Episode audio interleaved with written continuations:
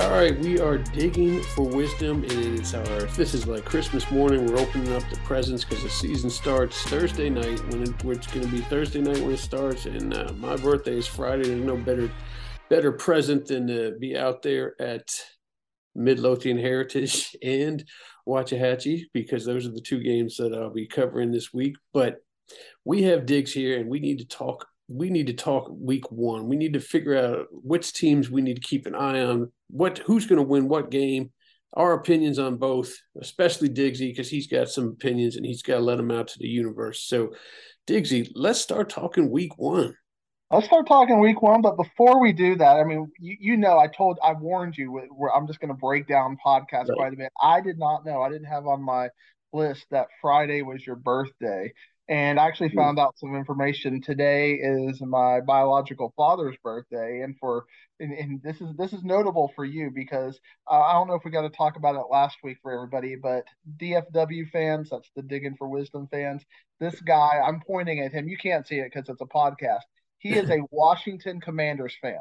Yeah. I don't know if you know that. He's a Washington Commanders fan.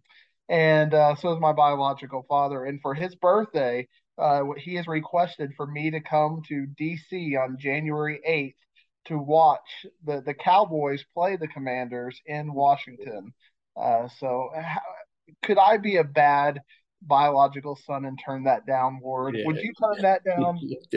You looked at both rosters, what you did, and you said, Yeah, I think I will come out there on January 8th, as long as it's not January 8th, 2024 or something like that, when I don't right. know if my team's going to be on top. I don't like the way you think. Uh, you ain't doing it for your dad. You're doing it for your Cowboys, and you're going to give them business, aren't you? I mean, you never know by that. The game could be nothing at that point because you know the Cowboys are got their number one seed mm-hmm. kind of wrapped up, and it's just you know playing out the string, and Washington may be ready, and you never know. You know, this last- podcast is off to a terrible start. Why are we talking Cowboys on this podcast? I told you that's the one thing I don't want to talk about people love the Cowboys and people also love 3-6A. And uh-huh. just like with the dump, we we love to talk 3-6A and I'm excited to go through all of this. It, it is like unwrapping a Christmas present or on Friday for you unwrapping a birthday present.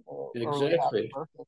And uh, since you didn't know it was my birthday, I guarantee you I'm not getting a thing. So that's, nice to know either. Maybe a little hey, pat on the back or something. In the Amazon delivery window. So that is true. They can turn that thing around in 10 minutes. I'll get a spatula from you. Appreciate it. Never know. For for discipline for your kids. That's, that's there you go. Need that for. But there are so many fascinating games this week, uh, and and all of them have different meanings for me because you know we, we, we'll talk about Trinity and Prosper coming up. I know that's going to be one of the games that uh, you've got a camera at, uh, and, and and that's a big game for a number of reasons. But there are so many other smaller games uh, that you know I, I think really matter. Uh, you know, Fort Worth Paschal for me, Fort Worth Paschal versus Irving. This is a really good game uh, to, to get started out with because as we're going to talk about with some of these games, it, it's a blowout. It, it's 40, 50 point point spreads, and you're just like, oh man, uh, you know, wh- why are these two teams, uh, you know, scheduling each other? And and I don't know what what benefit it does uh, when when you schedule a team that you're you're expected to beat by 40 or 50. Uh, but Paschal and Irving are two teams expected to be at the bottom of their district, but they're going to be playing each other, and it's going to be a competitive game. It's going to be a 50-50 game, and I think it's going to talk about you know which of these two teams can have a little bit of momentum yeah. uh, going into things and uh, for me, I, I think that Paschal is that team this year. I'm, I'm going to pick Paschal over Irving. Uh, and these are those kinds of 50 50 games. I mean, you can flip a coin at the end of the day. But when we're talking about things on, on Friday and Saturday in the dump, these are the games I love. When you got Paschal and Irving and you just don't know who's going to win and which team is going to get that momentum. I, am a big Fort Worth Paschal guy. I, I, I, like that TCU area of Fort Worth, and Fiesta is one of my favorite restaurants over there. So I've got my Paschal Panthers flag waving up this week. Are, are you a Paschal Panthers I'm, fan? I'm with you. I, I take one of your uh, one of your things you always told me, man. When the teams are evenly matched like this, you take the team that probably has the better athlete, and Paschal's got Chris G there that can can make things happen. So, and I like the way you're talking about building off momentum. If they're going to have a rough season, one of these teams can have that win and hang their hat on that for for games they play in district play and be like, okay, we're, we're going up against Trinity, but don't forget we got we have we don't we have something on that side of the ledger, so we can give it what we got. Absolutely.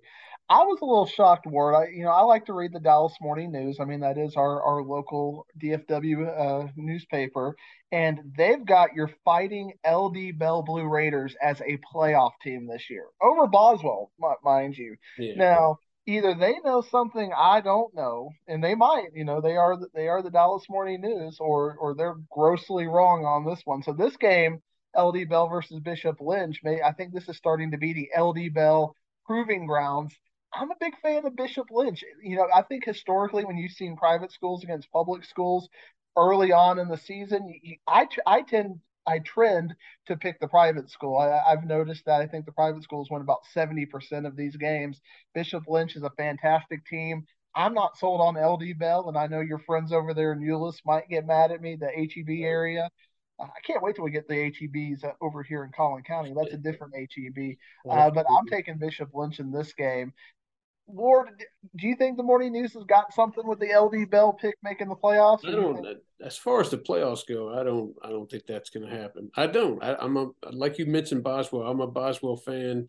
I love. I love Coach Abishan, and he's talking. He talked talk, talked me up on the team about being a. He's got him up to you know obviously coach speak. He's got him you know third, second in the district. I don't know about all that, but I do have him a playoff team, and and Bell they got to prove something to me. and they, they can't just keep going through coaches and not be able to prove something to me. So maybe they can, but in this game, they may be able to do something against Bishop Lynch. So I'm going to throw that as a pick 'em for these two. Crowley and Birdville, uh, another fascinating game. And I'm a little frustrated, and we'll talk about this probably multiple times over the non district schedule. When you got a team like Royse City, North Crowley, or not North Crowley, North Forney, or Crowley, I want to see you play in 6A teams when you when you've moved up to 6A. I don't want to see you play in 5A Division two teams like we got Royse City against Melissa in, in non-district, and, and I, I just shake my head like Royse City. Let's let's let's play Skyline. You know, let's play some Garland teams. Let's get in it and be 6A. Let's not you know be districted in 6A and pretend we're still 5A. Uh, so Crowley playing Birdville. Uh, I don't like this matchup, but I think Crowley to get the momentum that they're going to need to succeed in 6A, I think you got to win this game. So I'm going to give Crowley the benefit of the doubt. Uh, I think they're going to beat Birdville, but gosh darn it, Ward, I don't I don't like six A's playing five A's when especially yeah. when you get the six A. That's definitely been something on your uh, don't do list. Is don't don't play the five A teams if you're six A and I would uh, be more happy with Crowley there if they were playing in their new home stadium there. But they're going to Birdville. I still think they're going to pull it off. But yes, you're right. It's it's it's time to start playing six eight. And another team I've really kind of been, you know, we're Chisholm Trail is one of those teams that you see how well Bos- Boswell has done, and you think that, you know, especially in Saginaw as well, Saginaw High, uh, that you know where Eagle Mountain ISD. Why why are these teams not better? Chisholm Trail is one of those teams that I feel like needs to be better, and this could be one of those games because Bryan Adams they've graduated kind of heavy. Uh, I, I think they have a chance to to basically put on their resume, okay, uh, you know, we're we're going to be better, we're getting better, and this is the kind of game I think they have to win yeah. to get better. So I think it's a little bit of an upset, but I'm taking Chisholm Trail over Bryan Adams, and I think Chisholm Trail is going to be getting better over the next couple of years. They're a team I'm keeping an eye on, but so many athletes out in that area. You know, you talk about uh, how how White Settlement and Brewer in that area has has gotten big, and just Justin Northwest. I'm a little shocked that Chisholm Trail hasn't been better. Yeah, it's it's that's a and they're in a district where they should be getting better too. Three six eight. They so they have to win this Bryan Adams game, like you said. They got to beat a DISD team. I don't care if it's on the road. It it has to happen. Now, one thing I've loved watching is it, it, seems like Keller and Abilene ISD have had a bit of a rivalry as we as we kind of move to some of the four six A games, and Keller and Keller and uh, has played Abilene and Abilene Cooper over the last couple of years, and they have balled out. I mean, those have been some of those games. You got a camera crew out there in Abilene this week? For I uh, don't know if they'll be making the trip. I can't pay the gas mileage on that one. Uh, I, I, I, hey, gas prices have come down though, so so just in time for uh, freelancing season. Uh, I, I, I think I think again, you know, I talked about teams that need to win games. Keller's got to beat Abilene Cooper even on the road. I, I think if they're going to make the playoffs in four six A. It's funny. I was just so I got a bad taste in my mouth about Keller because I was just talking to Coach Poe over at Justin Northwest and uh, play a little spoiler here. One of his guys is getting a bobblehead this week, and I was saying I don't know if uh, one of your players have got one. He brought up Emmanuel Moore, and the first thing that popped in my mind is the year that they beat Keller in the last game, but didn't make the playoffs because they didn't beat him by enough points because of a phantom block in the back, and our camera showed that the the kid that got blocked in the back just ran in front of him and put his back out there, and the ref called it, and it cost Justin Northwest a playoff spot. So we that was 2015, so that was eight, you seven years ago. So I, I can wash that bad taste out of my mouth. But yes, Keller probably should win this game. Should try to win this game at Abilene Cooper, but it is it would be a big road win for them if they could get it. That's a travel day right there. Yeah, you know, you go out to Shotwell, uh, but you know, this is again a six A team that is expected to make the playoffs in, in four six A.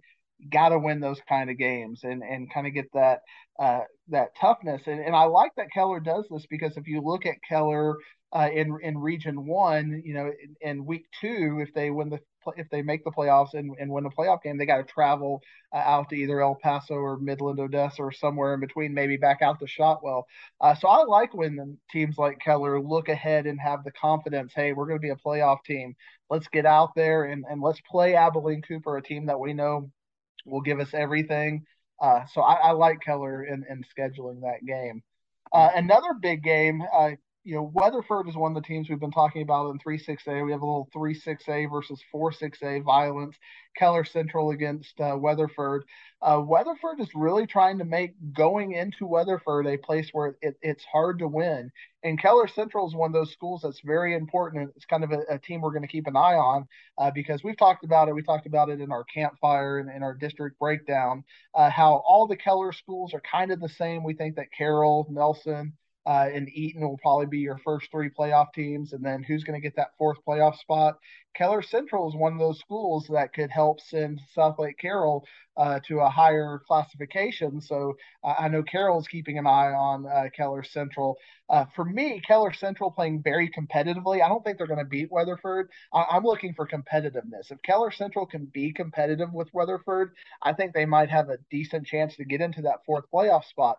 But if they if they go to Weatherford and Weatherford just completely cleans their clock, you know, I, I think uh, that that route for Southlake Carroll to go D1 versus D2 uh, might be a little that that window might be closing.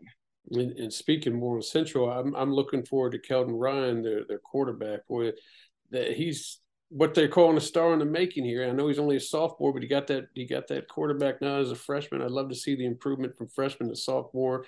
And people are saying he is one of the top quarterbacks in that class. So I'm looking to see what he does out there in Weatherford as well young young kids, young team. You know, they they might take some uh, lumps this year, but you know they're, they're going to get better and, and that's how you get better. And and and i'm glad you mentioned that because it's important to note you know some of these teams we're going to be talking about as we're digging for wisdom are going to be young. You know i think for me one of my picks later on was mansfield lake ridge as, as an upset pick to make the playoffs. I know we did not make a lot of friends or sponsors in cedar hill happy with that pick although we didn't make a lot of people in mansfield happy with that pick either because the main high school in mansfield mansfield high is like hey we've got one of our best teams on the wall too. Don't don't forget about us.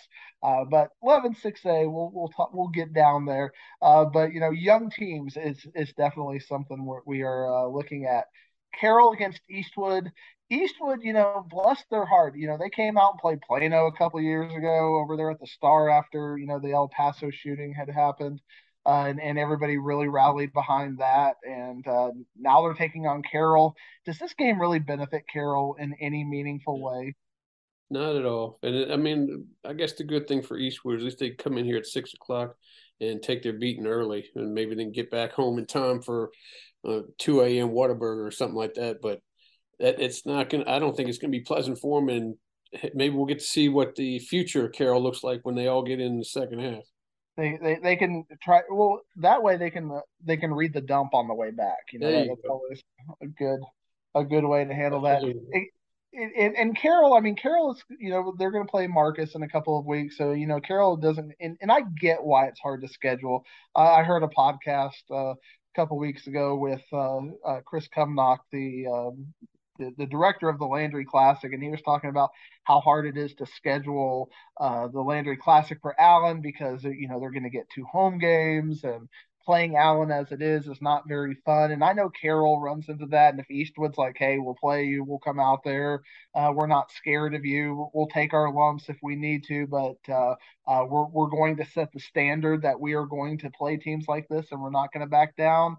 I can appreciate that from a from a psychological level, but you know, I think Carroll's got to find teams to schedule uh, to get them ready because, uh, especially because Carroll is so much better than everybody else in their district. I, I, know the rest of the district has leveled up a little bit, but I still think Carroll is two, three touchdowns better than everybody in that district. So really, non-district is where they have a chance to prove themselves. And I know the game you're going out to uh, on Thursday, you got Lake Travis against uh, Arlington Martin, and and that's the kind of game I think Carroll yeah. should be playing even if it's an out of area team, mm-hmm. as opposed to El Paso Eastwood, which you said, you know, we're, we're going to get to see the future of uh, of the Dragons most likely in the second half.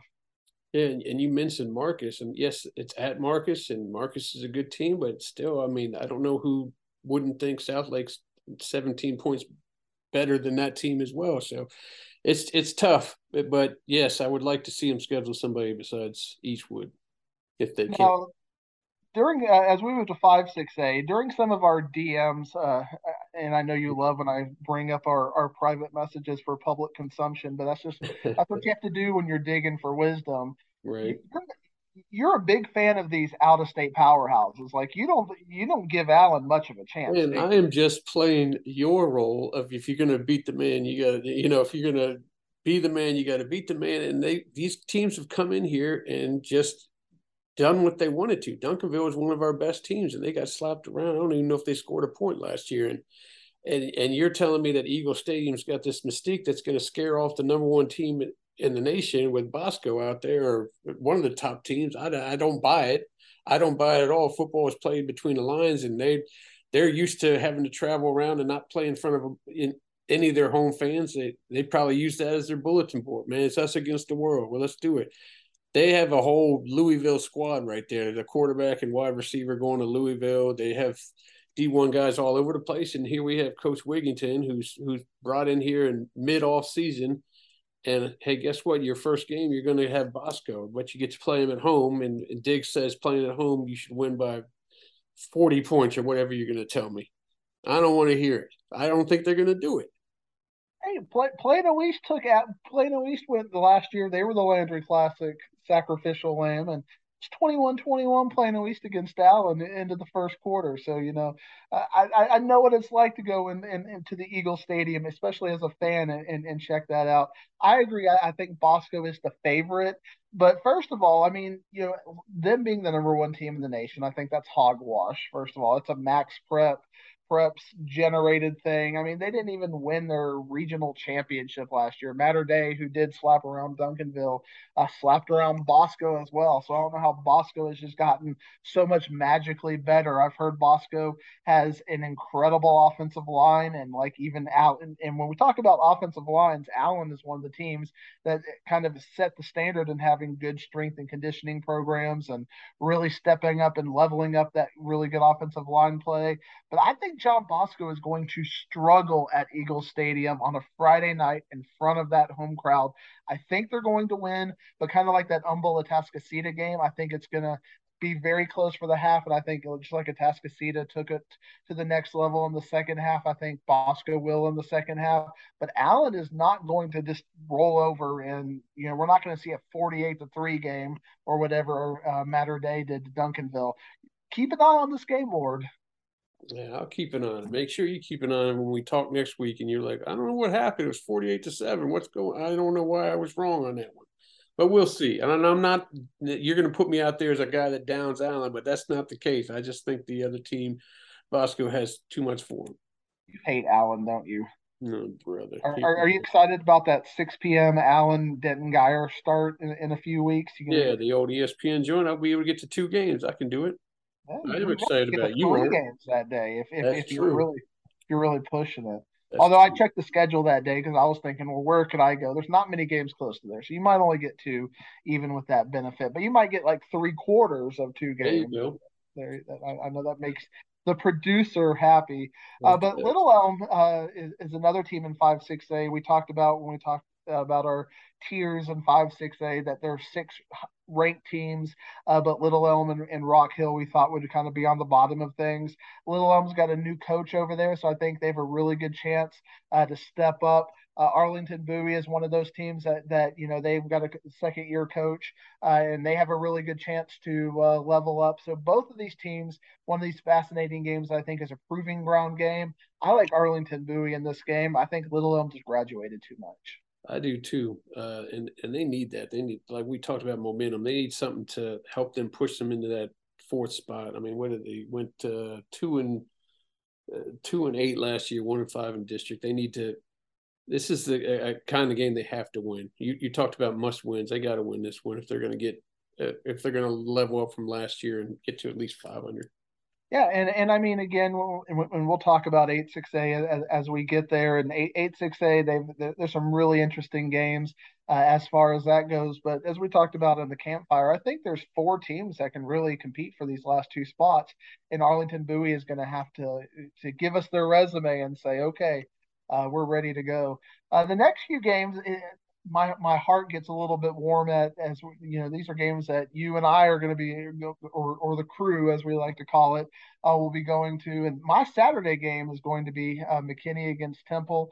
Uh, the McKinney ISD Classic over there. I I was working on credentials today uh, with them. They they we're still friends over in McKinney. Uh, they got some new processes but uh, what can you do? They got they got new athletic directors and administrators over there. Our guy Coach Pratt is now a, a big wig up in the uh, up in the uh, superintendent assistant to the superintendent office uh, you know make, making that bank and, and representing athletics over there and putting the athletics voice in, into the ear of things. And i think that's important you know yeah i think it's really important when we talk about the future of these schools. Like plano isd's got a bond package and you got to get athletics. You know it, it really helps to have athletics at the forefront uh, especially in these big isds and that's something that when we talk about dallas isd football that Dallas ISD has done as well. And I think you're going to see Dallas ISD get better because of the em- emphasis they're putting on it. Uh, you know, all their coaches got a $15,000 raise, and, and almost all of their coaches are now some of the most highly paid coaches in the area. And that makes all of those jobs when they come open that much more attractive because you have a chance to get in there and, and make your mark and be the next Coach Todd. Uh, so all that to say that uh, McKinney and, and uh, Temple, uh, you know, we, we've McKinney is one of those teams that I've talked about as being a team that you got to keep an eye on. Uh, but Temple is also one of those teams when we talk about 11 6A versus 12 6A. Temple is right there looking at the DFW area saying, okay, this is the kind of opponents we have to play if we're going to get out of the first round. I think it's going to be a barn burner. Uh, I think uh, Temple's a slight favorite for me. Uh, but I think this is going to be one of those 35 34. McKinney going for a two point conversion uh, late in the game and, and maybe Temple stuffing them. Uh, I don't think Temple is going to run away with this by any means. I agree. And I also know every time we talk about McKinney uh, on the come up, it, it drives Coach Shavers crazy. He wants to keep them a secret, but it's hard to keep a secret when you, I mean, you've even said it when they got the triplets out there. So, it'll be the first time they all get out together because Keldon Luster came over from uh, Liberty, but it'll be the first time he's throwing to his guys and, and handing off to Jackson. And they they don't have a slouch of an opponent either. They got Temple in there. Granted, it's a home home field advantage, but this is a nickel and dime right there. I don't know who's going to pull that one off, but I I'm going to sway towards McKinney there just because of the home field advantage. Okay, and, McKinney ISD has a good home field advantage. It's a fun stadium to play. Uh, it's got good acoustics, good uh, video. When it gets rocking, it's a fun place to go. Uh, a game I am completely fascinated on, uh, and and I'm fascinated because of what I expect my game to be next week, my Thursday game. Uh, my Thursday game next week, I hope will be Prosper against Rockwall Heath. Prosper against Trinity this week on a Thursday. Uh, to me, I think we're going to get a lot of questions uh, answered because you got Prosper, uh, who you know they get kind of dinged up a little bit, but it, I think it was in the COVID season uh, 2020 where Prosper and Trinity played. Uh, and Trinity, with Ollie Gordon at the time, was expected to be a big favorite, and Prosper went in there and showed you know they hit they hit Trinity in the mouth in a way I haven't seen Trinity hit in the mouth in a while, especially in the regular season. Uh, and to me, it elevated Prosper in my eyes to that next level of a team that okay, this is a top 10 team consistently, very much like Trinity has been.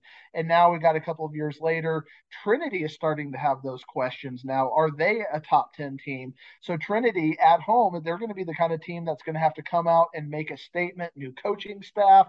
I am fascinated to hear your thoughts on this game.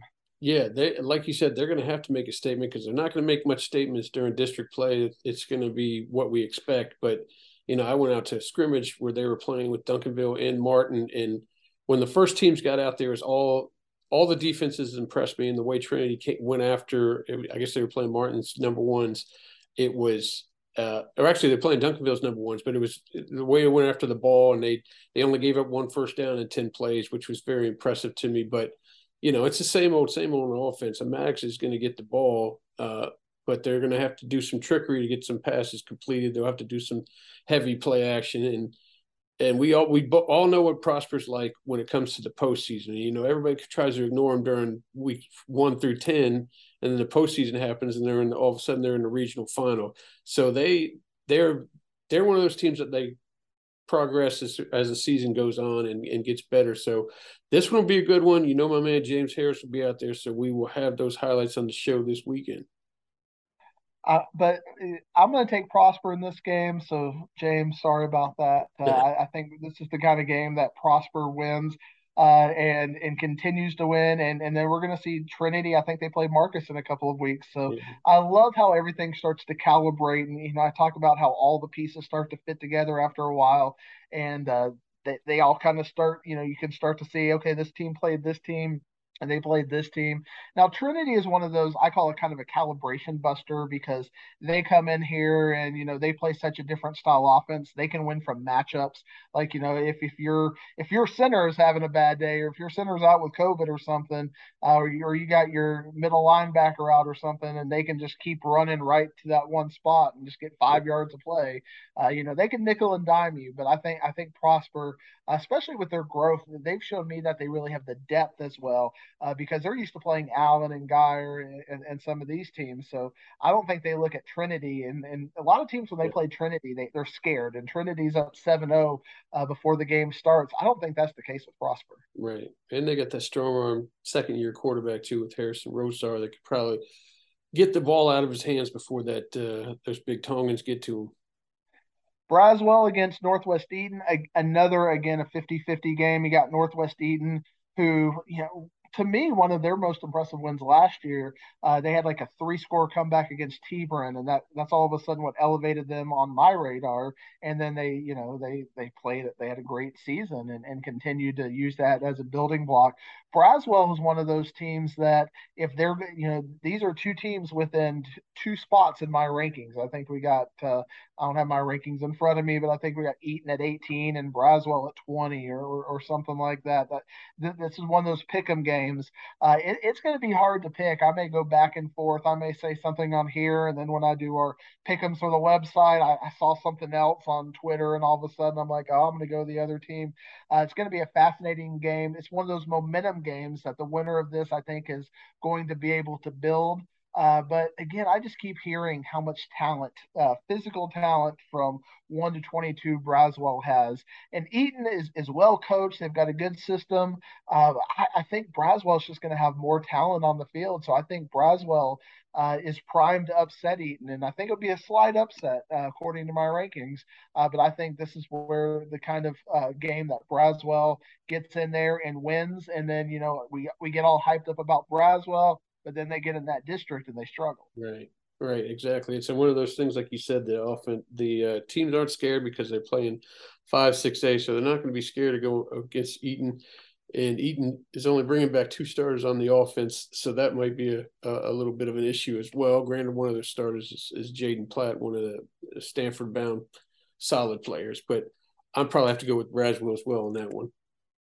Coppell against Sachse is going to be my Thursday night game. Uh, uh, right, you know, you got Sachse, and, and, and is feeling disrespected because we did not rank them, and uh, they're a team that's expected to be one, two in, in District Nine, Six A. Uh, is expected to be kind of in the middle, playing for a playoff team. They got a new coach. They got the Hirschi staff over there, uh, and and everything I've heard of. I mean, her, what the Hirschi staff did at Hirschi is Herculean uh, uh by many uh, stretches of the imagination. They came in there and they they did great things at Hirschi, knowing that the school is about to get closed down. Now they're coming to Coppell and, and they're trying to get Coppell up to that next uh, level. Then you got Sachse who is is trying to do that. I like Sachse in this game in a very close game.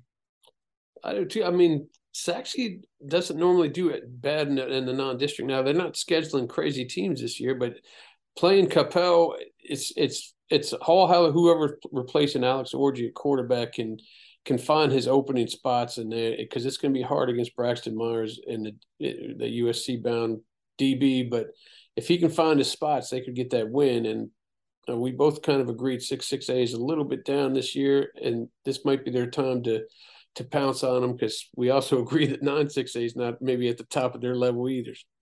Right. I've heard some good things uh, coming out of Fossil Ridge. Uh, you know, going back to the Keller schools, and, and we're talking some six six A uh, road games. And you and I disagree on Flower Mound. I know Flower Mound is, is, a team close to your heart and in, in your demographic area where you live. Uh, I have Flower Mound last in this district, and, and again, there's not a big difference between eight and, and three in my eyes uh, in this district. So we're, we're just talking about scores and matchups and that sort of thing. So I'm not saying Flower Mound's a, a bad team, uh, but I don't think you can lose uh, Nick Evers and and just be like, oh, okay, you know, well, you know, he had a backup who came in and played every now and then for a couple of uh, you know series when when he got hurt or you know needed a little bit out there. And and Walt, Walter Walter, Mulkey is just a fantastic player. I'd take him on just about any team uh, in the state of Texas. Uh, but I really wonder about the infrastructure of Flower Mound, and I've heard good things about Fossil Ridge. I'm picking Fossil Ridge over Flower Mound, and I know I'm not going to make many people happy, but it's also one of those games. If I'm proven wrong in a pretty significant way, it might make me completely re-question my thoughts on Flower Mound. Listen, I, I, thought I told you to stop talking bad at the mouth about Flower Mound. That's the hometown team. That's where the boys go. Um, sadly, I'm probably agreeing with you only because uh, Landon Chambers running the ball on that Flower Mound defense, who's, which has historically been a little below average, uh, could be a trouble spot right there. But you're making me so mad right now. I might go ahead and pick Flower Mound. I'm so tired of you telling me they're going to finish last. Oh, I'm going to throw this computer. But I'm going to calm down and I'm going to be judgmental and look at everything unbiased Still going with Flower Mound. They're going to pull this one off. There you go. That's my guy right there. And uh, speaking of Flower Mound, the Crosstown Showdown, uh, Marcus against Highland Park. Uh, I had a chance to see Marcus uh, scrimmage Jesuit. Uh, you know, they played the first series of that game. They looked great. They were playing fantastic. I got to see Highland Park scrimmage Plano East. So I've seen both of these teams already in person. I think Flower Mound Marcus is has a really good chance to upset them. If this game were at Flower Mound, if, if we're at Marcus, I would absolutely pick Marcus to win. But how many times, like we saw with HP and Rockwall last year, uh, Flower Mound, you know, Rockwall is a heavy favorite, and then you know, they go to Highlander, and you know Randy Allen beats them up. But Marcus has they passed the eyeball test. I'll say that. Well, we're going to have touchdown Teddy Madden at that game, and he's going to come back with some unbelievable highlights as he always does. But I agree with you on Marcus quarterback. Weatherford's finally, you know, getting yanked in and out with Jacob uh, Jackson Warner Warren Warren last year.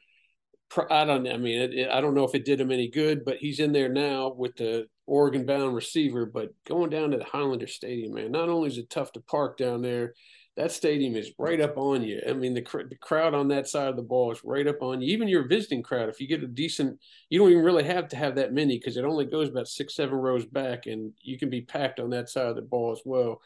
It's just something about that Highlander Stadium. I, I mean, I think Highland Park pulls this one out, but we talked about Marcus's schedule, man. They go to two Highland Park, and then the next two games are at home with South Lake and Trinity uh, they're they're definitely getting themselves some barn burners right off the bat and getting ready to get into that district play. Lewisville against Naaman Forest, an, another fascinating game where we're starting to have some 6-6A versus 9-6A calibration, as well as some 6-6A versus 7-6A calibration. Uh, a lot of people are high on Naaman Forest. I'm going to get a chance to see Naaman Forest in person next week when they play Plano East.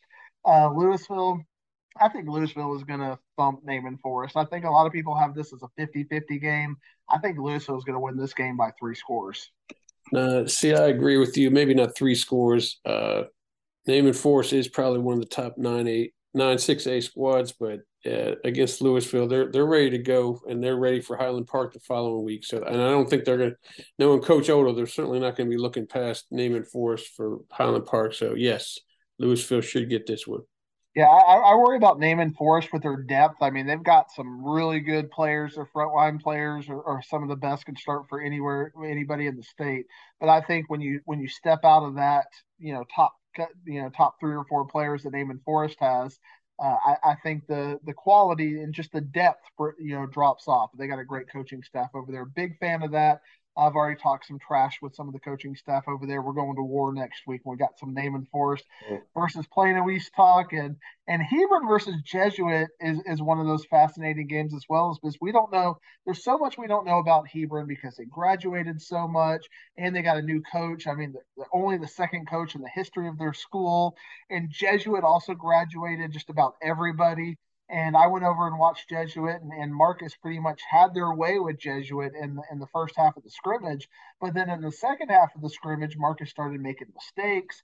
Jesuit found something. They, they found these little crossing patterns at 10 to 12 yards, and they just kept running them. Uh, and, and they took advantage of Marcus' mistakes. They had a pick six.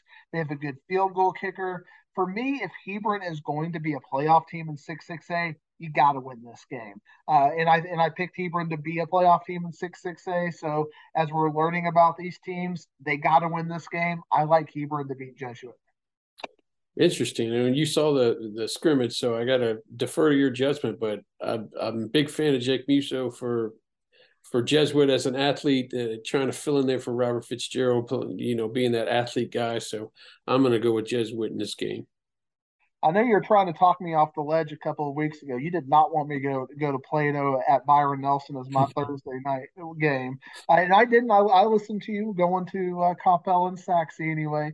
Uh, but uh, you know, I watched some of the highlights of Plano against Rockwall Heath, uh, and again, that's how I, that's how my brain connects these things. I'm gonna get a chance to see Rockwall Heath and Prosper, which will help me connect to Trinity and uh, and and some of the other teams.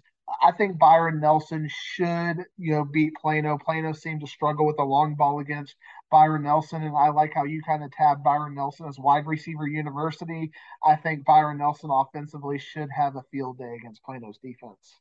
Yeah, you'll hear that phrase from me a couple times in this uh, uh, wide receiver for wide receivers for days, and, and with the with Ransom out there and, and Gavin McCultry, I believe his last name is McCurtry uh, they're going to be they're going to be uh, in this game, and I just didn't want you to have to go to two Plano ISD games in one week to start off the season. You know, I I like the history of Plano ISD, but goodness gracious, brother, not two Plano ISDs in one week. It's Getting better, and and I think we're going to see a Plano we're going to see a Plano ISD team win uh, we got Rowlett, Plano East at Rowlett, and that's a game near and dear to my heart. Plano East played Highland Park very well, and if you think I'm just feeling like a homer, uh, the, the, scrimmage video is up there. It's on the Highland Park website. You can go check it out. Plano East played Highland Park blow for blow, uh, and Highland Park had was a little bit better than Plano East, but it was not this you know, if, if you're expecting Highland Park to be a top 10 team in the area and you're expecting Plano East to be the dregs of society, it was not the kind of beating you would expect. Plano East scored scored touchdowns. Uh, their defensive line pretty much put Brennan Storer in a straight jacket. I think Plano East is going to go to HBJ on Friday night and start the Tony Benedetto era with a win, and Plano East will have won their first game of the season in the first I think since 2018. So I'm waving my Panther flag, Ward. You see it right now. I got it up. We're I waving. I said, well, you almost hit me with that thing. Take it easy. Now I'm with you on that. And as even if you didn't have that streak of how many, however many games you've gone to in a row, that's this is one that you would have needed to go to anyway because you want to see how this Benedetto era kicks off. And you're, yeah, I think you're right on this one. I think they do win at Rowlett. Another fascinating game as we're finishing up the Plano ISD. All three Plano ISD uh, teams are on the road to, to, start out with. Got Plano West at Mesquite Horn. Uh, again, another fascinating uh, game is we, when we talk about 10 6A, Mesquite Horn is one of those teams that I think has a chance to make the playoffs. And uh, I've, I've, talked to the, the Rockwall County game day folks over there uh, who, who really, uh, you know, specialize on 10 6A. A lot of people think that we're not talking enough about Royse City. A lot of people think we're disrespecting Mesquite. I think the Dallas Morning News had Mesquite uh, either third or fourth in this district. When you look at who's coming back, I really like all of the talent that Mesquite Horn has coming back. They do have a new coach, and Plano West has probably been the more consistent of all three Plano West teams. They had the uh, uh, the first coach to get away from the Plano, the old Plano ISD system. Uh, so Coach uh, Suckup over there has done a great job with Plano West. Uh, they had the only non-Plano win last year where Plano West beat. You know who Plano West beat last year, Ward? Who did they beat last year? Plano East. Round. They beat Flower Mound as a non-Plano ISD win. And we were at that one too. I, I should have known that. Dang it. Uh, and Plano West is the last Plano ISD school to make the playoffs. So right. lots of positive things to say about Plano West. But I think with the talent I've seen on the Mesquite Horn roster, Mesquite Horn is going to level up this season, and this is the kind of win I think they're going to win. Yeah, Horn's got a solid defensive backfield, and the thing that gets me about Plano West is they got that Vance Feuerbacher at quarterback. We saw him at our quarterback competition; he was great, but you look at his stats, and he ran for more than double that he almost as double that he passed is, almost like was his receivers not getting open or was it just the game plan? But we'll see what he can do this year his senior year. And he has a good chance and you know it'll be a good competition against that uh, uh, that mesquite horn defense that you talked about. Uh, going into more 7-6a talk uh, Irving MacArthur is one of those fascinating teams because we talked about you got Highland Park Jesuit and Lake Highlands how you flip them. I've got it Highland Park, Lake Highlands, Jesuit. I, I saw the morning news has it Highland Park, uh, Jesuit, Lake Highlands. I mean, you can kind of go either way on, on how you think it's going to be. But one thing we know for a, a is, that four spot is wide open. It could be Pierce, Berkner, MacArthur, Nimitz, and, and I, I even think Richardson and Irving have an outside shot if, if they got some youth coming up and, and can play and, and can win some games. I think they can slide into that four spot. Irving MacArthur has been the kind of team over the last few years I think has a really good chance to consistently get up in that fourth spot. I'm a big fan of Berkner and uh, and, and the coaching staff over there and what they've done, kind of rejuvenating Berkner. Uh, MacArthur plays Woodrow Wilson. Woodrow Wilson is a new coach because you know their coach is now the, right. the, the head Panther. Uh, but Coach Fish came, I think, from Frisco Lone Star. Uh, he he stepped right in over there. He was one of those uh, coaches that you thought would be a, a top tier talent in just a few years, and this is his chance. Uh, to step up. I really like Woodrow Wilson to beat MacArthur uh, because they got their quarterback coming back. Uh, Coach Benedetto did not leave the yeah covered empty empty cooler over there. They've got some players over there. Yeah. so I think Woodrow Wilson has a chance to beat MacArthur, and I think they will. Absolutely. I completely agree with you on that one. Uh, Lake Highlands against Poteet. For me, and we get back to scheduling and, and things like that. I don't know why Lake Highlands is scheduling Mesquite Poteet. I mean, Lake Highlands is, you know, you saw that game against Allen in the, in the second round of the playoffs. Uh, Allen, you know, they, they were up on Allen at, at you know up till halftime, and then like uh, they kind of collapsed in the second half. Uh, their their trilogy now against South Grand Prairie has been some of the better first round games uh, that you'll see, and I think this year we're going to see uh, Lake Highlands and South Grand Prairie play each other again. I don't get why you're scheduling your first round game against uh, your first play uh, first non-district game against Mesquite Poteet, especially since you only get two games in that nine-team district. I think Lake Highlands is going to blow out Poteet, uh, win this game by four or five scores. Uh, but I keep hearing some people on Twitter and, and, and some noises saying that they think that I'm a little down on Poteet uh, and that Poteet's going to be better. So maybe Poteet will show us that uh, pedigree in this game, maybe by playing Lake Highlands a little more competitively than we would think. I think that'll be tough for them to do, though. I, I agree with you on that one. I think that's a three-score game, and I think Shamar Donaldson's going to kind of show out there as an athlete on both sides of the ball. So I got to go Lake Highlands big. Pearson Wylie, uh, again, one of those, you know, we got we got some uh, use uh, feedback from our from our uh, readers, listeners, uh, social media uh, consumers uh, that they thought we were under ranking Wylie. I think I picked Wylie eighth when we had our nine six A, and uh, and again I, I, mentioned that I feel like it's a very close kind of a you know connection and same thing with Pierce. You're talking about seven six A, how close I think those teams are bunched up. So I I really like this matchup. Uh, this is one of those really good matchups. Uh, I, I, think if Wylie is going to be competitive, this is the kind of game that they're going to have to win. Uh, Pierce has got a new coach, and they have a new coach late. I think Wylie uh, ekes this out. Uh, yeah. Week one uh, at at the pirate ship over there in Wylie, new new system over at Pierce. Uh, I think it's going to take them a couple of weeks to get their footing. I like Wylie in this. Game. Yeah, absolutely. Amo will be out and be able to cheer them on and prove that they're whatever they said to you online that they they can back it up. Got your Amo shirt on for, for yeah, for buddy. I'm gonna do something to you, Amo. Amo. Arlington against Mesquite again. You know, we, we talked about 10-6A. Is Mesquite that team? You know, they only returned like 17 lettermen and I, I, was having a, uh, a, a debate with a coach in 10-6A about Mesquite. He thinks Mesquite's going to be much better.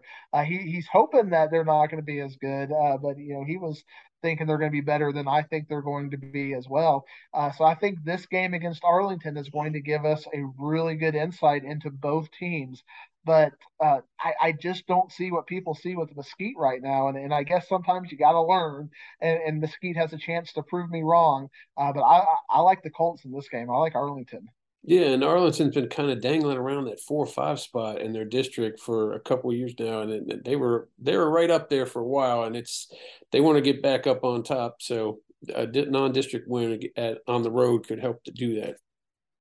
I, I, one of the teams we talked about in the campfire that I'm very high on, I think has a chance to be really good this year. Uh, Arlington Lamar, I think uh, the second year, uh, Coach Skinner over there has a chance to uh, you know really get things going. I think they should beat uh, Keller Timber Creek by 10, 14 points. I, I really like Lamar uh, in this game. Yeah, you're probably right on that one, but don't Timber Creek always has underrated receivers. I mean, you know, you got Erik Ezukanma's sitting there with the Dolphins right now, and this year it's Lonnie Johnson, who I believe he's SMU bound, but he's he's going to be somebody to watch as well. But when you look at this one, Bowie, they need to get this one, and they will get this one. Now, I, I know you're going to have the camera on your shoulder, so you've probably done a little bit of research in what you're expecting with Martin and Travis. So, so what's your take on Martin and that's, Travis that, over there at Choctaw? That's a barn burner. You throw ESPN in there as well to to sweeten the deal a little bit, get a little national exposure there. But man, they, they in that scrimmage that I saw, their offense didn't. Their number one offense, their first team offense didn't really impress as much. The defense did. The they they held Trinity to maybe one or two first downs in those ten plays. They never did get in the end zone, but their their offense, boy, oh boy. Uh, granted, they were going up against ones from Duncanville, but they uh, didn't show me much of the quarterback position, and they're going to need to do something to get some uh, points on the board. You know, Wager's going to have something up his sleeve, but I don't know. I may I may actually swing that one towards Lake Travis uh, in opening night. Yeah, for for me, I think Martin. Ha, you know, they've got so much coming back. You know, they got the quarterback, or you got the the coach done uh, at running back. You got Javian Aviano. They've got such a good line. But Lake Travis is just one of those teams that's playing in December year in and year out. Uh, and Lake Travis is not shy about coming up here to the Metroplex. So this is not going to be their first road trip up I 35. Uh, I think Lake Travis wins this game by double digits. And win or lose, this is going to be a, a positive for Martin, I think, for the rest of the season. Absolutely. And, and and Martin again, we talk about non-district schedules. Martin says bring them on, and I think we're going to get a real chance to calibrate Allen with the, with Arlington Martin and, and some of those things at week three uh, when they play. Uh, Allen's got a Houston school next week, uh, but then we get Arlington Martin against Allen, and I think that that will start to really give us some insight uh, into Division One and, and Region One. Uh, Sam Houston against North Crowley. Uh, you know, one of those mismatches. I think North Crowley wins big. I don't think you'll disagree with me too much on that. I will not. I will not. Uh, Same with the next one, to be honest with you. Yeah. Uh, Grand Prairie against Royse City is going to be a fascinating game, and we've talked about how I, I, feel like Royse City, you know, they they, they are questionable competition uh, if they're going to be a playoff team. If Royse City is going to be a 10-6A playoff team, I think they got it. They got to uh, at home beat a team like Grand Prairie. But I think Grand Prairie is a little underrated by some. I think Grand Prairie is a playoff team in 8-6A. Uh, so I think Grand Prairie will go to Royse City and uh, knock off the Bulldogs. But if Royse City, if their resume is what what they want it to be, what I'm hearing, I think that's the kind of a game they've they've got to win. Is that the kind? Is is that the type of teams that uh, a new six A team should be playing? I mean, we talked earlier about how you shouldn't be playing five A teams, but uh, uh, middle of the pack five A team is that, or excuse me, six A team is that the kind of team Royse City should be playing? Yeah, I mean, I, I, like that. I don't like the rest of their non-district schedule when they get to Melissa and, and, and that. But this is the you know I, I would have picked like a team like Skyline, you know, that they're going to get some really good athletes. A, a, team like Grand Prairie, and then maybe a, a Garland ISD team. You know, that's what. I think Royse City should have. You know, like a, a team like Naaman Forest. I think Naaman Forest, Royse City would have been a great game. Now Naaman Forest, you know, they're leveling up. They, they're taking on Lewisville and, and, and Plano East for their two non-district games. Uh, so you know, Naaman Forest is looking around saying, "Hey, we gotta we gotta win playoff games." Uh, we're tired of making the playoffs. We got to play 10-6A in the first round of the playoffs, and we got to get a win. Uh, and so I, I, like what Naaman Forest is doing. Uh, and Grand Prairie, uh, me, I think Grand Prairie is one of the underrated teams. Uh, I think Grand Prairie is going to get the W against Royse City. But uh, Royse City has a, great opportunity to prove me wrong, and I'm excited to uh, uh, check out that game. And and speaking of that kind of a bounce back, when we talk about Garland ISD, I think of all of the pl- playoff games in the first round last year, uh, Ward, were, were you most shocked by Tyler Legacy beating Garland? Yeah. I mean, for me, that was like wow. Absolutely, and, and, we there's an equivalent one down there in Houston with Fort Bend Marshall. It's a whole season building up to this six game stretch or however long they could last in the playoffs, and then to get beat by right off the bat by Tyler Legacy, you feel like you stayed through this whole movie and then really got let down at the end, like you're watching one of those M Night Shyamalan movies or whatever it is. Yeah, I was really waiting for a great finish, and it was a dud but that, uh, and now they're all gone. Now they all, I mean, a lot of their talent has graduated. So, and they're playing a, a 5A McKinney North team as well. So, you know, it, this is one of those games. It's, it's a good matchup. Uh, I think Garland is going to be a little bit down, but I think McKinney North is also going to be a little yeah. bit down. Uh, they've got a new coach over there, new system. Uh, so I think Garland will win this game just based on the athletes on the field and, and some of the winning pedigree that they're going to bring uh, coming up. You know, McKinney North struggled a little bit last year, uh, but I think this is going to be a seven point game either way. And I think this is one of those games that if McKinney North wins big or Garland wins big, it's going to be one of those games where all of a sudden, okay, you're back on our radar, Garland, or okay, McKinney North, you know, when we start talking 5A, you're back on our radar. Uh, but I think Garland will uh, eke this one out. Uh, another fascinating game, eh, you know, we're talking about the youth. You got Lakeview Centennial against Frisco Memorial. Uh, Lakeview Centennial is thought to have some really good talent coming back. Uh, a lot of people think that they're going to be a favorite. We talked about Frisco Memorial in that district with Argyle, yeah. and and and you know, are are they going to be competitive and get up there in, in the playoffs? Uh, I, I think that this is a 50-50 game as well. Uh, I, am going to lean toward Lakeview Centennial, but I, I, could easily see Frisco Memorial winning this game, and I might change my mind on it as I dig right. a little deeper into it. Yeah, this is going to be a good one. To be honest with you, when I first look at it, I think about that'd be a really interesting basket hoops game because Frisco Memorial is so good in basketball, and and Garland Lakeview Centennial has the uh, great athletes that come through and a great head coach. But in this game, you're right; it's a 50-50. Moving on to uh, uh, Wylie East against Richardson Berkner. Again, we got uh, I got Berkner as my fourth place team, and uh, seven six A. I've got Wylie East as my fourth place team, and nine six A. They're right here on the cusp. I, I like the skill talent at Wylie East. I think Wylie East is, you know, they're leveling up. They're playing the kind of teams that I would want to see them play in in six A scheduling. Uh, I think Wylie East uh, knocks out Berkner to start out the season. My question is: Will Terrell Washington stay within the offense, or will he try to prove he's a six A quarterback and kind of do things himself? So it, I'd like to see how that game transpires, but unfortunately, I won't be at that one. You won't be at that one.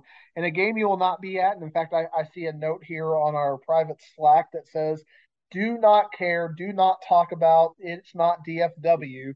Tyler Legacy against Lufkin. Uh, why, yeah. Why'd you write that, Ward? Uh, I'm going to give you the silent treatment on this one. I, I, this is in North Texas, so I don't want to talk about it. So go ahead and speak on Tyler Legacy and Lufkin.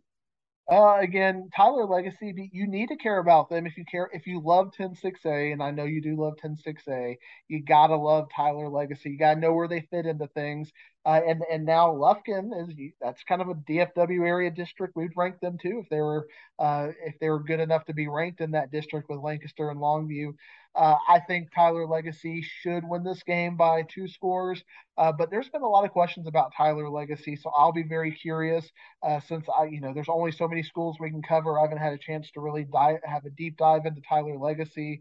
Uh, I really will be interested to really get into the box score of who who are the stars for both of these teams, uh, because these this is the kind of game you have to care about, Ward, if you're covering North Texas football. So you need to erase that that those mean Slack messages about uh, these kind of games. But I know a game you do care about because you tried to get me to go there. Uh, yeah. Uh, Rockwall Heath at Denton Guyer. Touchdown Teddy Madden will be there live, and it's uh, that's to me that's a good way to kick off the season. We'll see Jackson Arnold trying to go for third state title game in four years, and, and he's got his, his cast of characters there. And Rockwall Heath is trying to uh, re- recover the blow of graduation and see what they have going yeah, like I said, I saw I saw some of their highlights. Their new quarterback, Colin Lyles, uh, consistently found uh, the end zone against Plano, and I and I know that may not be saying much, uh, but I think Rockwall Heath will be more competitive. Like I said, I'm going to go see them next week against Prosper uh, for some calibration, and then we're going to kind of be able to connect Rockwall Heath, Trinity, Guyer, Allen. You start to connect all of these schools who are all playing each other. I think Denton Guyer should win this game, but I wouldn't be surprised uh, if Rockwall Heath was up at halftime, maybe even up in the third, you know, getting Guyer might have pulled away in the fourth quarter. Uh, I think it's going to be a nip and tuck game, but I think Guyer probably wins by double digits when all is said and done. Absolutely, and then we get uh, North Forney taking on White House. Uh, your thoughts on North Forney this year?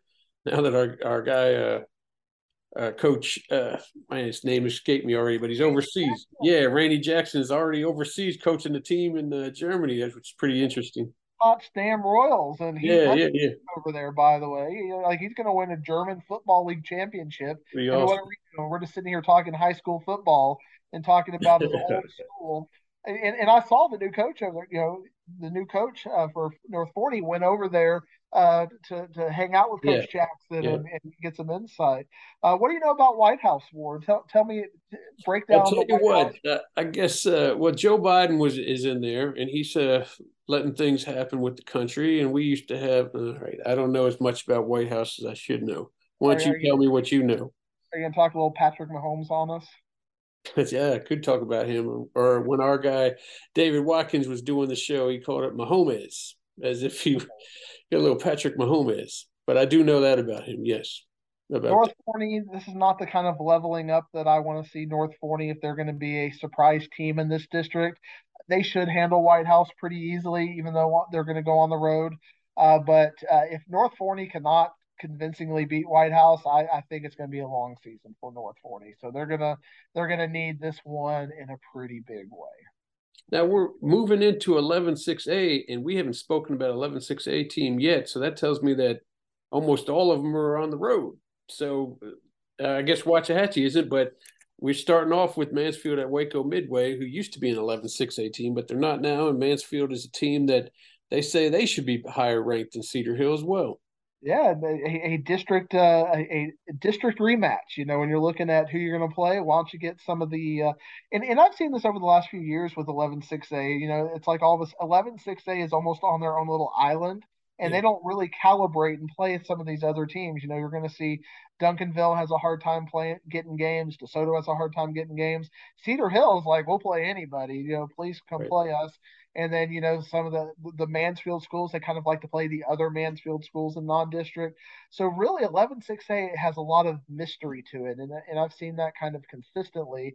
Uh, if Mansfield is going to be a team that is going to compete for the fourth spot, you got to beat Midway, who didn't make the playoffs last year, and I think you got to beat them big. So I think Mansfield is going to win this game by double digits, and if all of a sudden Midway it's competitive or Midway wins that game, I think you know I'm gonna have to come back to my Mansfield friends and say, hey, how do you expect to get in the playoffs in this district right. if you can't, you know, beat Midway, a team that wasn't very competitive in this district last year? Absolutely. And then we, we are coming up on a Saturday afternoon game that's indoors in August.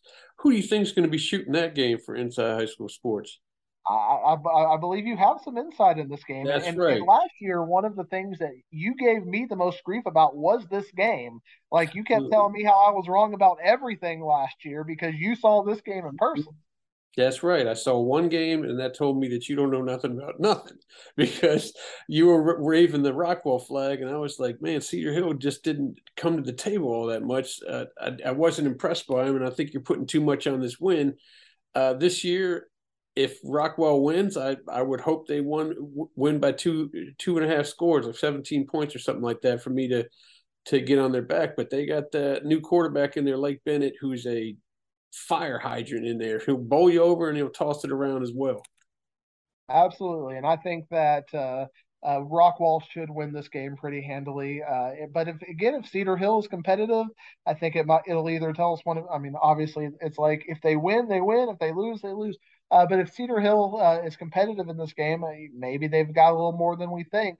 Uh, or maybe Rockwall is a little bit down. Maybe you know uh, losing their quarterback was a little bit more of a of, of an issue. But I don't know if you saw the highlight out there. There's a a, a clip of Noble Johnson from the scrimmage just completely doing a ridiculous, like just a little flat route. And he takes it 75 yards, like going through, it looked like a punt return, just a little, you know, one of those little five yard routes, and, and, and he makes a touchdown out of it. Uh, if he can consistently do that, you know, you start to have that uh, Jaxon uh, Njigba vibes all of a sudden. Uh, what can you do about that? So I, I think Rockwall uh, should win this game pretty handily. Absolutely, they should. And then Duncanville and South Oak Cliff Ward. I've been waiting all show to hear what you think about this game. Man, that game. Well, the first thing I think about is why does it have to be Saturday night after the show airs? Because that means we will not have highlights for it, and it's it's upsetting to me. But I think this is going to be a barn. I mean, I really think this is going to be a barn burner to the point where I'm not ready to pick who's going to win. I think that's it, it may actually be a pick 'em, and Duncanville fans are going to be like, "What are you talking about?" But I will say this: the Duncanville defense is probably better than advertised.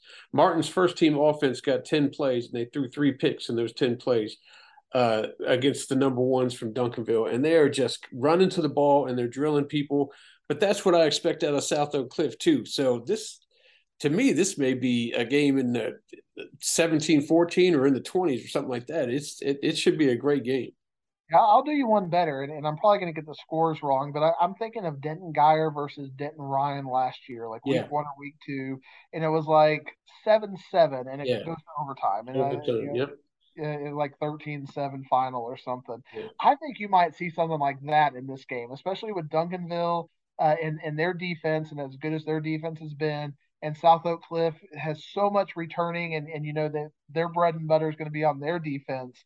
I think it's going to be field position, and I think if we get more scores, it's going to be special teams or you know like a, a pick six that ends on the one, and then they're able to bullet in, uh, and you get your points like that.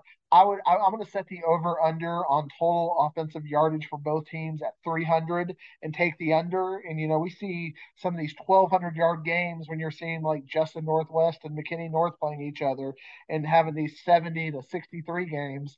I think we're going to see like a 10 to seven sort of game. Uh, but I think Duncanville they tend to win this game, so I'm, I'm going to take Duncanville. Yeah. And since you don't see these, you will never see these two teams play again this year, obviously because of different classification. It kind of feels like uh, for those NASCAR fans, it's, it's, the Daytona 500 where the Super Bowl is at the beginning, and you have all this build up for that first game, and then then we can get on to the rest of the schedule. It, it, that has that kind of feel to it. It does, but kind of like the Daytona 500, it's probably not going to be that much fun to watch at the end of the day unless you're a defensive purist. And there's going to be a lot of wrecks, body against body wrecks. Uh, you know, it, it, may be fun to watch if you like those kind of offensive line kind of battles. Uh, but I think uh, you know offense versus defensive line, uh, cornerbacks. You know how they kind of uh, you know use body leverage to uh, break up passes. I think it'll be fascinating at like a micro level, but at a macro level, I don't know if that game's going to be much fun to watch. I don't think Skyline and uh, Lancaster will be that much fun to watch either.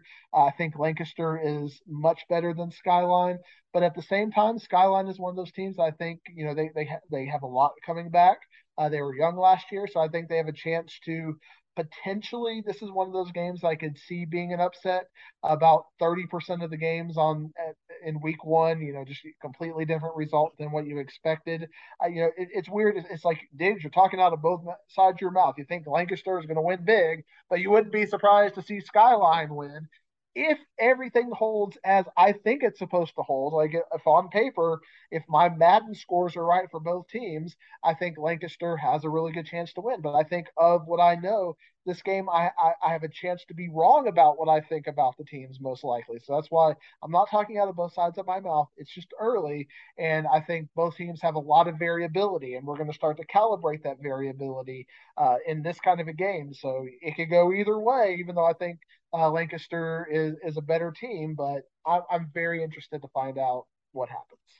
Yeah, you rewind this ten years, and it's uh, samples against Gilbert, and you know I'd be fighting to get to that game to shoot it. So it's a, it's definitely a, a different uh, a different time, different era.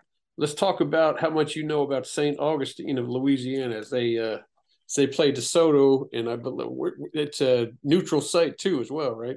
Yeah, it's in Oregon. So, yeah. you know, we talk about my triangulation theory where you've got, you know, on a grand uh, scale. On the grand scale of things, you got New Orleans and DeSoto. Where where would the middle maybe be out in Houston? Like what would be a good stadium out yeah. in Houston? Like yeah. Katy Stadium. One of the Katy stadiums, but instead we're going to Oregon. Going to Oregon. Going going to Nike. Uh, I looked at St. Augustine and they were four and six last year, and they've got some talent, but I mean, if DeSoto is a team that is going to contend, and I, I know you've been kind of dogging on these out of state games and, and, playing that, but if DeSoto is the kind of team that can go compete for a state title, they got to beat a four and six New Orleans team. Yeah.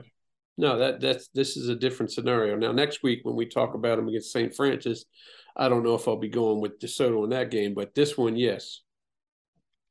Well, it's an interesting tri- triangulation for that game too, right? DeSoto, Baltimore, and we're going to play in Fort Worth. I'm playing right. Fort Worth next week. Let's uh, finish out 6A with the little Mansfield against uh, Legacy against Richland. Yeah, what do you think we, about that one? Fin- finish up uh, Legacy and, and, and Richland. Uh, you know, Legacy has been one of those teams that uh, has had a hard time, you know, winning. Uh, and, and Richland is a team that we're expected to make the playoffs. Uh, Legacy may not win another game this year.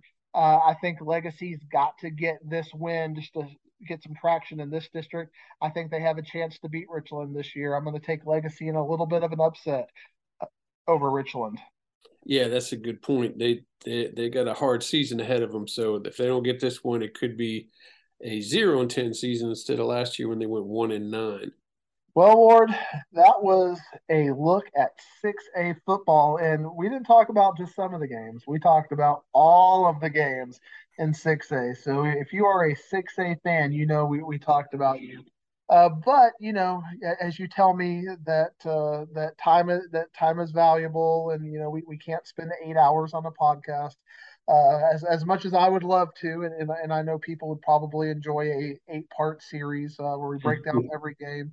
Uh, but we'll we'll kind of go a little faster through 5A. We'll, we'll just pick some of the some of the highlights. And once district starts, it'll kind of if, if you're just listening to us for the first time, we're not going to talk about every game in the state of Texas every single week at a micro level. But uh, uh, we'll maybe next week we'll, we'll focus a little more on 5A and and just kind of give some 6A quick hits and go back and forth. But the game I'm fascinated about uh, in 5A is Aledo against Parish Episcopal. I know you cut you you care a little bit more about the small schools for or the private schools for TV, you yeah. know, and all that kind of stuff.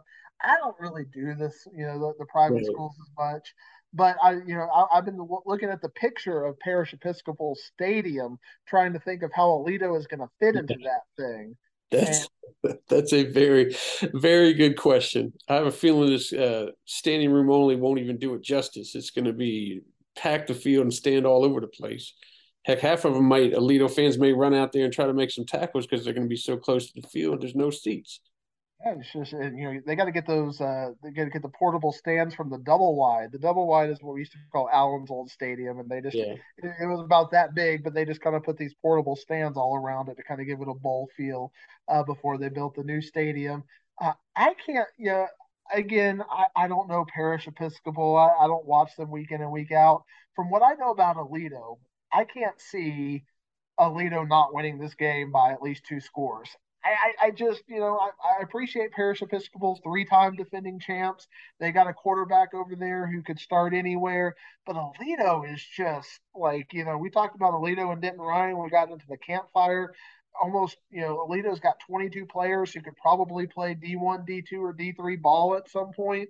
I just can't see Parish Episcopal having the, the depth to, to handle that. I think Aledo's going to win this game convincingly and I, and I don't think they do either. But I do think that they're playing into your uh, your theory of you need to play you need to play up because TAPPS at the top is at the top division TAPPS at the very top division is they don't have a lot of teams in the state. I think it was somewhere around 11 or 12 they keep losing teams to lower districts. So they're if if they don't want to play lower teams then they're going to have to go at it. And they are going at it because i, I believe socks on their schedule. I believe they have three. Uh, they got China Spring on the schedule, I believe. It's it's a, a powerhouse schedule. Now they may not win these games, but if they want to win four straight, you know, titles, and if they want to have a successful season where they feel like they are challenged, they're going to have to play these type games. And this may be the first. Uh, it is the first time they're playing the lead. I'm sure it's the first time they played soccer. They're just going out there and saying, "Let's go.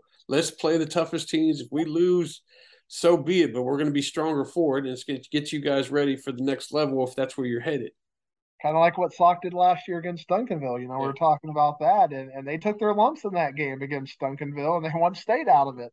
Uh, so to me, I think they're going to take their lumps. I don't see Aledo. Yeah. I don't see this parish Episcopal team from what I know about them. And again, again, I'm, I'm I admit I don't know what I don't know, uh, but I do know Aledo, and, and Aledo as one of the best teams in UIL football this year should win this game pretty convincingly. Uh, another fascinating for me uh, game in three six three five A uh, Division One is Azle against Frisco Reedy, and it's one of those games that uh, I've seen Azle picked in the playoffs by the Dallas Morning News and a couple of other publications. I, I did not pick Azle to make the playoffs. In fact, I had Azle sixth in this district. I had Brewer as the team uh, that I'm keeping an eye on in this district as potentially uh, upsetting Centennial or Northwest. This is just a good district, you know, from from top to bottom. And I've got Frisco Reedy on the way up in their district and I've got Azle on the way down. So if so, this is one of those games I could just be completely wrong about. Uh, I, I, saw the computer poll has Azle as a favorite in this one. I've, I've got Frisco Reedy as a favorite in this one. Uh, it's going to be one of those what I call a calibration game. Am I right? Are they right? I guess we're going to find out. Uh, and and I don't want to disrespect our friends in Azle. Azle right. has one of the best fan bases in in uh, the in the Metroplex. But I think Frisco Reedy is that team this year uh, that's ready to take the next step up in Frisco ISD. Yeah, it's one of those games where you know we can talk all we want about scrimmages and seven on sevens and what we think we know about these teams, but they're what you, we got to get them on the field, and once we see them once, we'll know know where we're at as far as these teams go. But Reedy having to go out there is is the thing is the reason that I think Azle will probably win that game because uh, heading out that far, I think Azle's going to pull it off. They did get a share of that title last year. I know me and you are kind of upset that everybody keeps uh, dumping on Brewer, but because we both think they're a playoff team.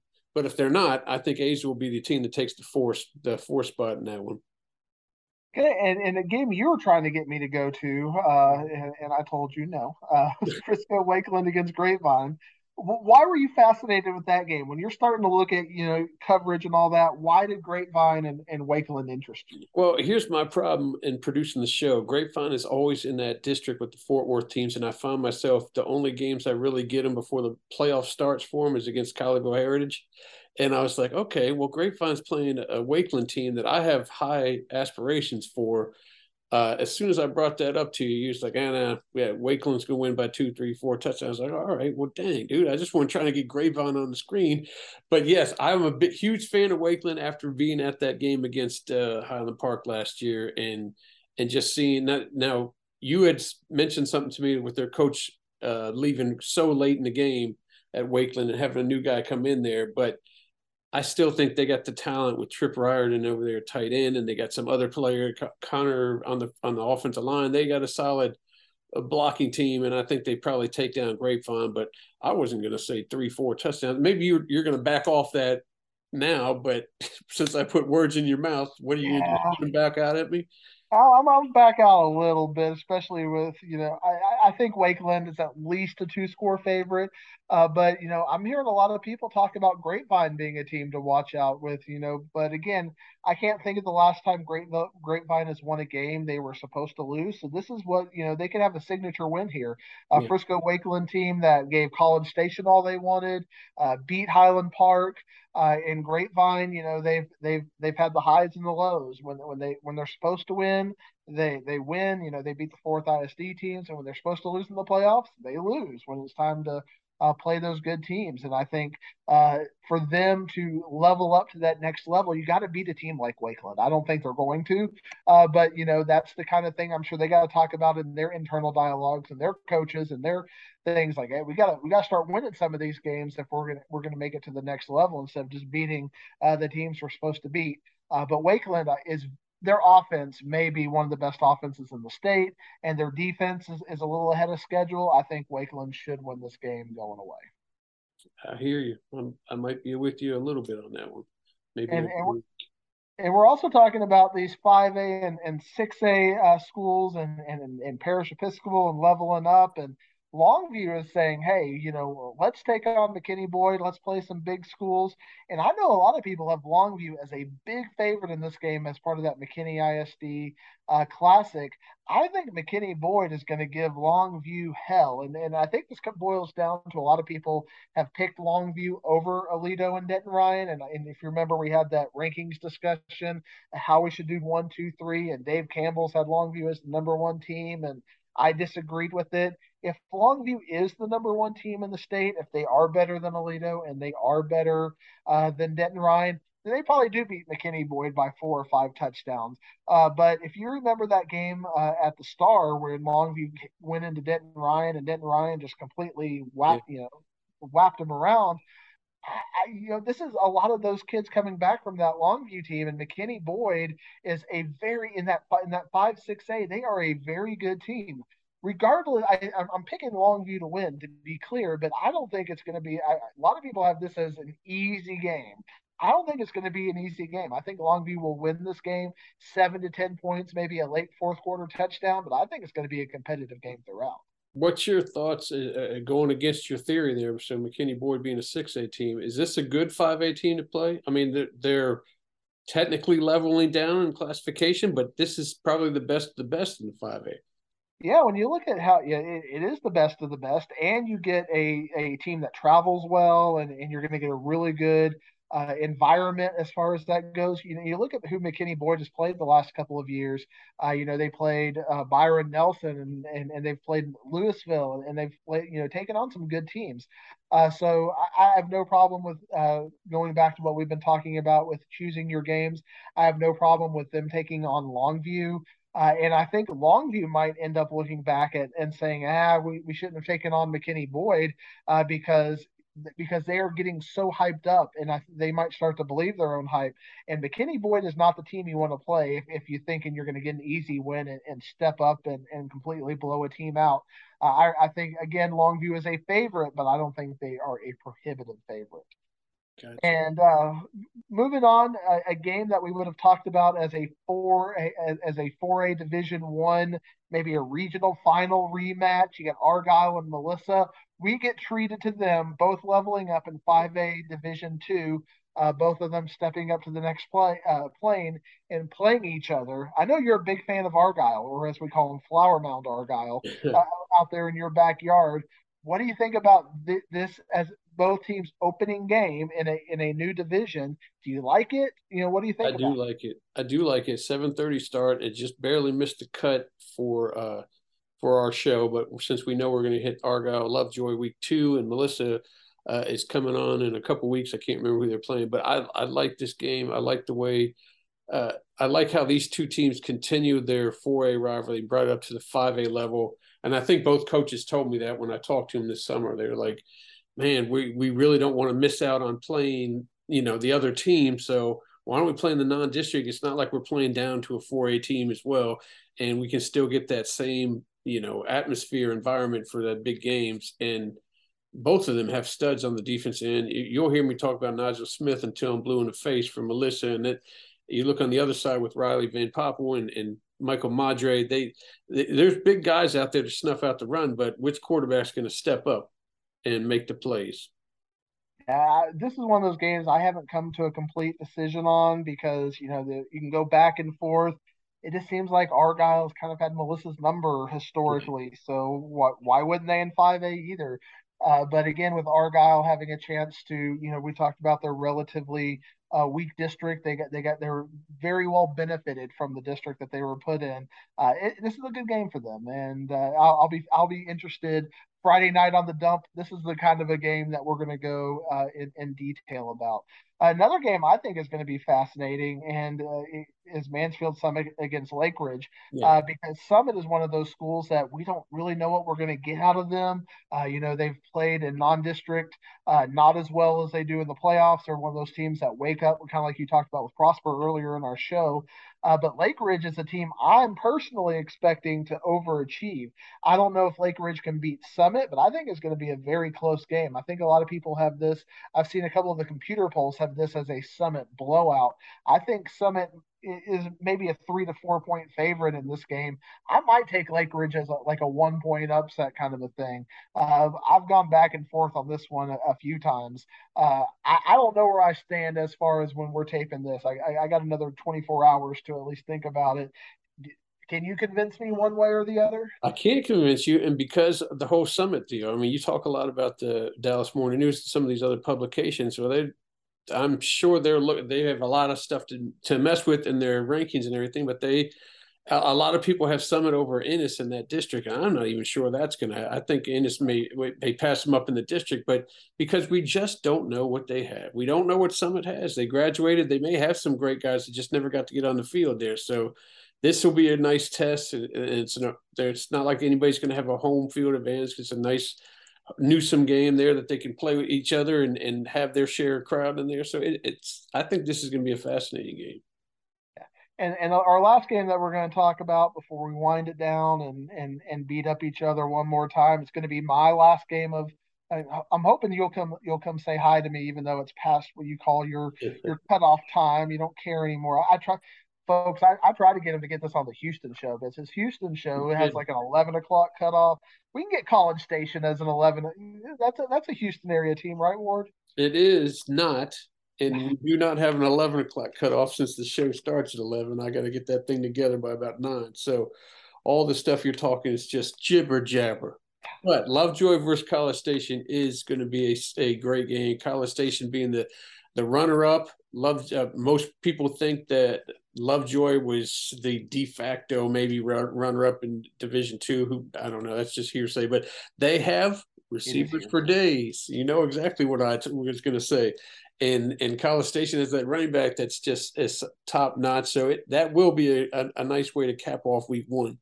Yeah, and I saw uh, one of my friends from Aledo, I guess, watched the, I guess, College Station maybe scrimmaged A and M consolidated. We're out of my pay grade when we're talking this. I, I think I saw something that they they had an intra Bryan College Station battle over there.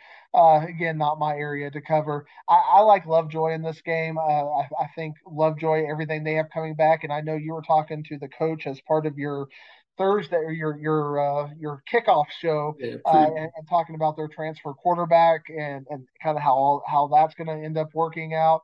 If, if Lovejoy has a better quarterback or if whether they're going to play Franklin and, and and he's better, or they're going to play a transfer quarterback. I guess we'll find out uh, on on Saturday how that's going to end up being, how it's going to end up playing out. If that quarterback position is better than last year and it was good last year. If it's gone from good to great, Lovejoy has is going to be as good as anybody in, in, in, the state. I don't know if they're going to be sought good, uh, but they're you know I, I, think they should beat College Station, especially College Station lost their coach uh, and they graduated pretty heavy. And, and Lovejoy has ten starters coming back uh, and a couple of transfers. I mean, what can you say about that offense?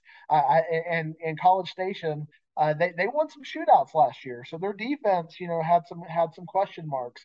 Uh, so I think Lovejoy in a shootout. I like Lovejoy to uh, to end the Tom Landry Classic and also end uh, Week One, uh, Episode Two of Digging for Wisdom.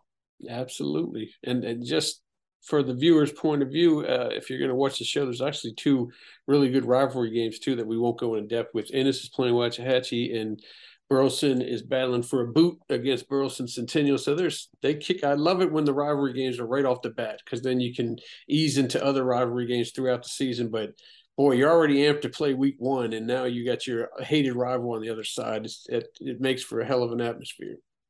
Uh, and I, I, I like Waxahachie and Burleson Centennial in both of those games. Uh, it, it's going to be fun. I know you got the camera. That's your that's your Friday night game over there, uh, Waxahachie and Ennis. Yes, and another game I'll have Friday, uh, Stephenville against Midlothian Heritage, which uh, Stephenville has a defending championship team coming into Midlothian Heritage, who's got a new head coach in there, but could be interesting. Yeah, you know, we talked about it with Melissa and Argyle, how good 4A Division One la- is last year, and it's almost like we've got our state semifinal rematches or you know state quarterfinal rematches uh, coming up, and, and getting to see some of those classic rivalries and, and playing each other in non-district uh, right off the bat. And uh, I know you're going to be up Saturday morning. You got a Saturday morning. 10 a.m. Boy, there is a rare 10 a.m. game, and I love it. I love it. I sweat just a little bit before I go indoors to go to the Star, but Everman's playing Haltom, and we'll we'll get highlights of that game on the show as well. It's nice nice to get both of those squads in there. I heard Matt Stepp had something to do with that. He was yeah, like, he "Hey, did. we got to get we got to get Everman on TV. Let's get a 10 a.m. game. Wizzy will go out there and shoot it what can you ask for? He may nudge me one way or the other. So you may have. Do we have any big stories on the show this week? Any? Yeah, any, we're gonna we're gonna uh, we're gonna have a story about the Highland Park Buddy Bowl. It's uh, something that their former quarterback Braden Shager started back 2017. Uh, it's it's a day for uh, special needs athletes, and they get to be with one of the Highland Park players out on the field. They teach them a little of the football. They spend the whole day with them. Each each kid gets to run a play. They all get to score touchdowns. It's it's just an awesome way to give back to them who came out to support them throughout the day or throughout the season, and and now they flip the roles, and now they get to cheer on them, and they have a crowd out there, and it was it was a beautiful thing this summer, and we'll be wrapping that thing up at 6.30 saturday and, and, then after that you can go out and you, every time you go to SOC in Duncanville or or Lovejoy and College Station, it's always a, a late arriving crowd. So you know you can go watch the show at six thirty, or or maybe tailgate, get it on there, and then head in. I suggest the I suggest the first week you guys DVR it because we're actually getting bumped off our six thirty slot. We're getting two airings on Sunday, but we don't get to air on Saturday. I forget what sporting event bumps us off of there, but we're Sunday morning uh, at 10:30, and then also again at 11:30 at night Sunday is a rebroadcast of it. We get we will be recording it on Saturday though. So before you start saying, "Why don't you go to Lovejoy again, I still can't get it on. I got to record the show on Saturday, but it won't air until uh, Sunday morning, Sunday evening. I'll, I'll, I'll yell at you about that off air about what the post production editing and come on, Ward, you can I mean, you can do things. You, you, you, can you can voice over. You can pretend you're Pat Doney for one day and just get get into his warm, deep tones and say Lovejoy versus College Station and just, just go at it. Oh, the Velvet Fog, right? The Velvet Fog. I can't I can't do it like that. My voice well, I, is horrendous. I know you wanted to be John Miller, so why don't why don't you take us home, Ward? That's it for this episode. of digging for wisdom, and we're going to talk about week two next week. And uh, be sure to check for uh, Diggs's rankings early on next week. Uh, see how they, met, uh, you know, dropped and fall through the rankings he gave over the off season. Dropped and fell. I like that. No, oh, no raising, just dropping and falling. Up and down. Who goes up and down is what I meant to say. We, we, we got we got to make fun of Ward and uh, and be sure you watch watch our show because right. Ward Ward put a lot of tender loving care into that. And you got two episodes if you're a morning person or a night person. There you go. Great. And just, the dump Friday night award winning dump season How premiere. about that, man? We got stuff all over the place. We got stuff all over the year. place. It's going to be a good year, and thank you for uh, doing this podcast with me. I, I, I saw that big image you put you got posted yesterday. It said Inside High School Sports, the podcast. That's, That's what it was first, but we got the name straight now. You'll see something different this week. Okay, digging for wisdom. There you go. We'll talk to you next week, Digsy. Bye, y'all.